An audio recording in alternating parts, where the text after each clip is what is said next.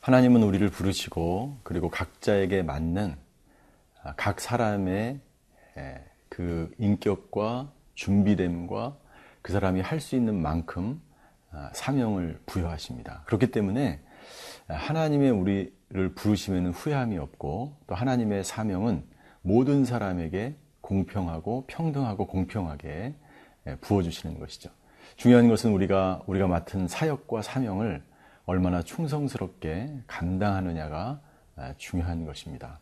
오늘 저와 여러분들에게 맡겨주신 그 사명, 아, 믿음으로 충성스럽게 감당하는 네, 그런 하루가 되었으면 좋겠습니다.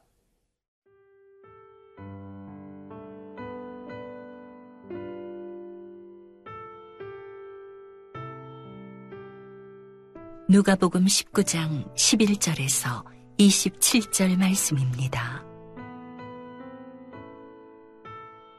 그들이 이 말씀을 듣고 있을 때에 비유를 더하여 말씀하시니 이는 자기가 예루살렘에 가까이 오셨고 그들은 하나님의 나라가 당장에 나타날 줄로 생각함이더라. 이르시되 어떤 귀인이 왕위를 받아가지고 오려고 먼 나라로 갈 때에 그 종 열을 불러 은화 열 문화를 주며 이르되 내가 돌아올 때까지 장사하라 하니라. 그런데 그 백성이 그를 미워하여 사자를 뒤로 보내어 이르되 우리는 이 사람이 우리의 왕됨을 원하지 아니하나이다 하였더라.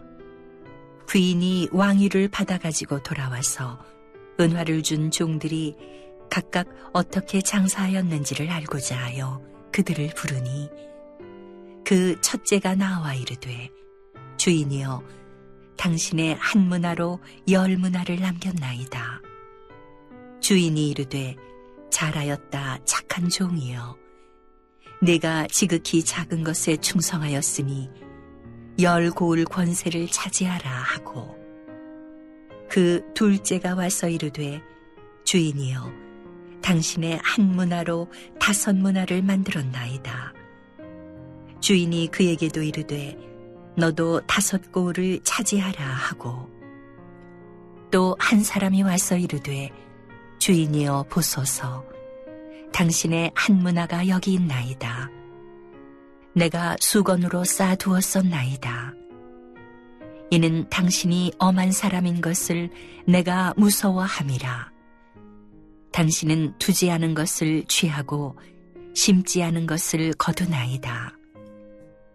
주인이 이르되 악한 종아 내가 네 말로 너를 심판하노니 너는 내가 두지 않은 것을 취하고 심지 않은 것을 거두는 엄한 사람인 줄로 알았느냐 그러면 어찌하여 내 돈을 은행에 맡기지 아니하였느냐 그리하였으면 내가 와서 그 이자와 함께 그 돈을 찾았으리라 하고 곁에 섰는 자들에게 이르되 그 한 문화를 빼앗아 열 문화 있는 자에게 주라 하니 그들이 이르되 주여 그에게 이미 열 문화가 있나이다. 주인이 이르되 내가 너희에게 말하노니 무릇 있는 자는 받겠고 없는 자는 그 있는 것도 빼앗기리라 그리고 내가 왕됨을 원하지 아니하던 저 원수들을 이리로 끌어다가 내 앞에서 죽이라 하였느니라. 예수님께서는 오늘 아, 열 문화 비유를 통해서 아, 본인이 이 땅 가운데 오셔서 어, 그리고 제자들과 사람들에게 자기를 따르는 무리에게 분명하게 어떤 사명을 주셨는지 그리고 자신이 왜 왔는지를 하나님 나라의 비유를 통해서 말씀하고 있습니다. 그러니까 이 열문화 비유는 하나님 나라에 대한 비유이고 예수님 이 땅에 오신 목적과 또 예수님이 부르신 제자들과 무리들에게 주시는 하나님 나라에 대한 말씀인 것이죠. 많은 사람들이 예수님을 따라다니면서 복음에 대해서 듣기 시작했습니다. 그러나 그들은 아직까지 진정한 메시아 대신 예수님이 누구인지를 몰랐고 그리고 하나님 나라가 무엇인지를 아직 몰랐습니다. 예수님이 오신 이후에 하나님 나라는 이미 도래했고 예수님은 만왕의 왕으로 오셨음에도 불구하고 그들이 아직 깨닫지 못한 것이 있었기 때문에 예수님은 열무나 비유를 들어서 말씀하는 것입니다. 저희가 읽은 본문의 12절에 보면 열무나 비유의 핵심이 나와 있죠. 이르시되 어떤 귀인이 이 귀인은 예수님을 말하는 것입니다. 왕위를 받아 가지고 오려고 먼 나라로 갈 때에 예수님이 죽으시고 부활 승천하시는 것을 말합니다. 예수님이 진정한 왕이 되는 것은 물론 왕으로 오셨지만 그가 죽으시고 부활하셔서 십자가에서 죽으시고 부활 승천하셔서 만왕의 왕으로 하늘 보좌 우편에 앉는 것이죠. 13절입니다. 그 종 열을 불러서 은하 열 문화를 주며 이르되 내가 돌아올 때까지 장사라 하니라. 분명히 어떤 규칙을 사명을 이 종들에게 예수님께서 부여하시죠. 10명의 종들을 불러서 이것은 거기 나와 있는 모든 제자들을 예수님을 믿고 따르는 제자들에게 말씀하시는 것입니다. 은하 열 문화를 주었어요. 그러니까 1인당 한 문화씩 주었다는 것이죠. 그러니까 모두 공평하게 나눠주었다는 것입니다. 그리고 내가 돌아올 때 예수님께서 반드시 돌아온다는 거예요. 예수님께서 심판하시고 만왕의 왕으로 이 땅 가운데 오셔서 다시 심판의 구세주로 오신다는 것이죠. 분명히 돌아오고 그때까지 이 열 문화를 받은 종, 10명의 종들은 장사를 하라라고 이 주인이 예수님이 말씀하고 있는 것입니다. 그러니까 이 열무나 비유는요. 메시아가 이 땅 가운데 오셨고 예수님이 만왕의 왕으로 오셨지만 죽으시고 십자가에서 고난을 당하시고 죽으시고 그리고 하늘나라로 승천 부활하셔서 다시 이 땅 가운데 재림 되신 예수님 재림주로 오실 때까지 자신의 사명을 맡은 모든 종들이 제자들과 또 이 시대를 살아가는 저와 여러분들이 이 주님께서 주신 이 하나님 나라의 복음, 이 놀라운 진리의 말씀을 가지고 계속해서 하나님의 나라를 전파해야 됨을 말씀하고 있는 것입니다. 그런데 이 비유가 계속됩니다. 이 종들이 이제 귀인이 다시 왕위를 받고 돌아왔습니다. 그리고 정산하기 시작합니다. 심판하기 시작합니다. 그런데 어떤 종은 한 문화를 가지고 열 문화를 남겼고 어, 정말 장사를 잘한 것이죠.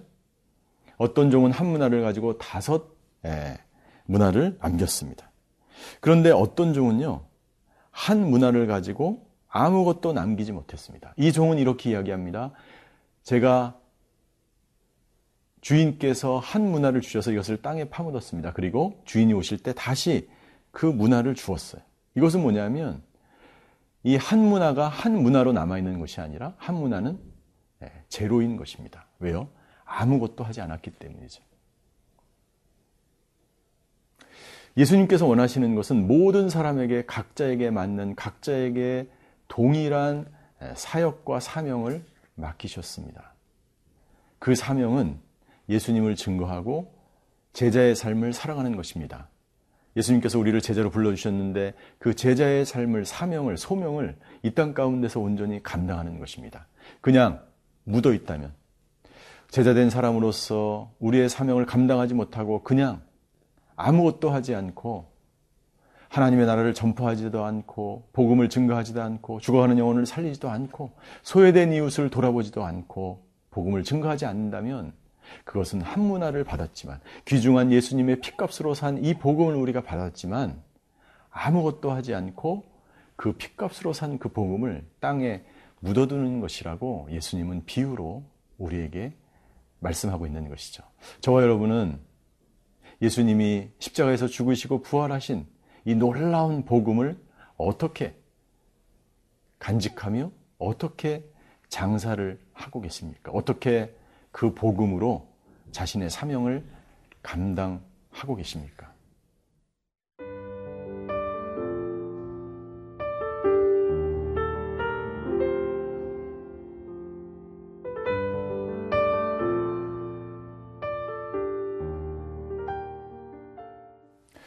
예수님께서는 한 문화를 가지고 열 문화를 남긴 그 사람에게 이렇게 17절에 말씀하십니다. 주인이 이르되 잘하였다 착한 종이여 내가 지극히 작은 것에 충성하였으니 열 골 권세를 차지하리라 라고 말씀하십니다. 여기 보면 중요한 단어가 있는데 지극히 작은 것에 충성하였다는 것이죠. 하나님은 우리가 얼마나 많은 사역을 하고 얼마나 많은 열매를 맺었는지를 보려고 하는 것이 아닙니다.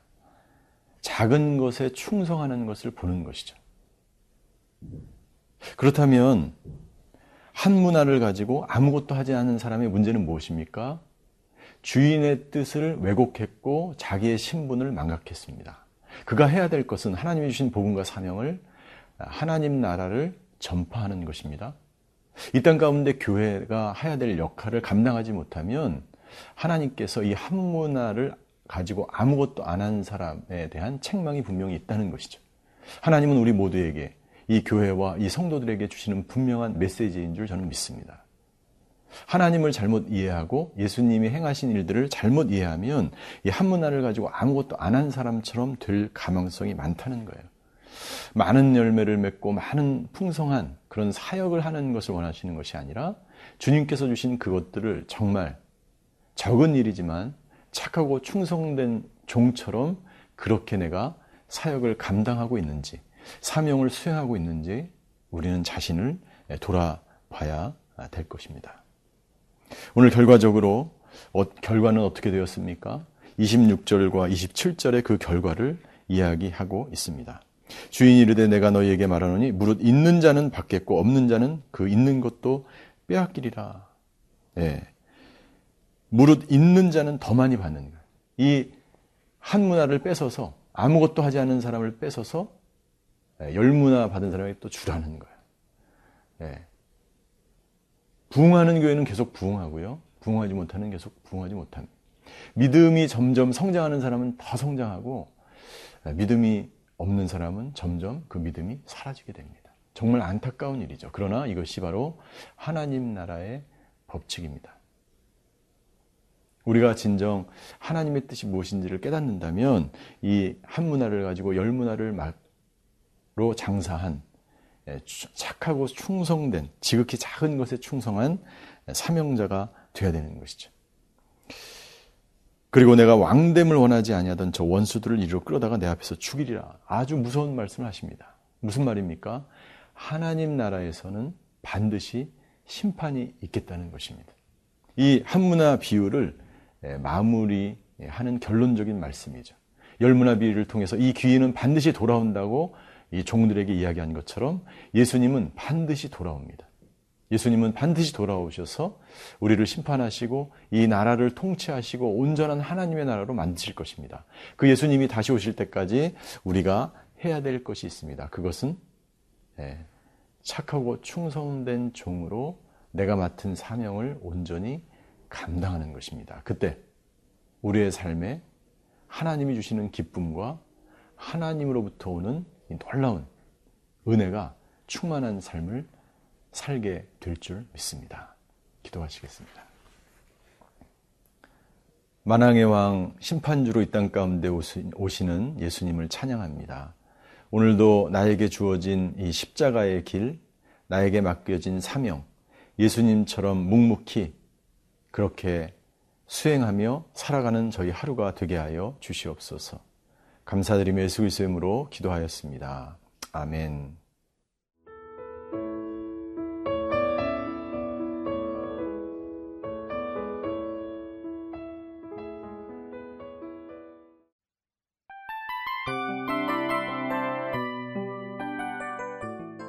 이 프로그램은 청취자 여러분의 소중한 후원으로 제작됩니다.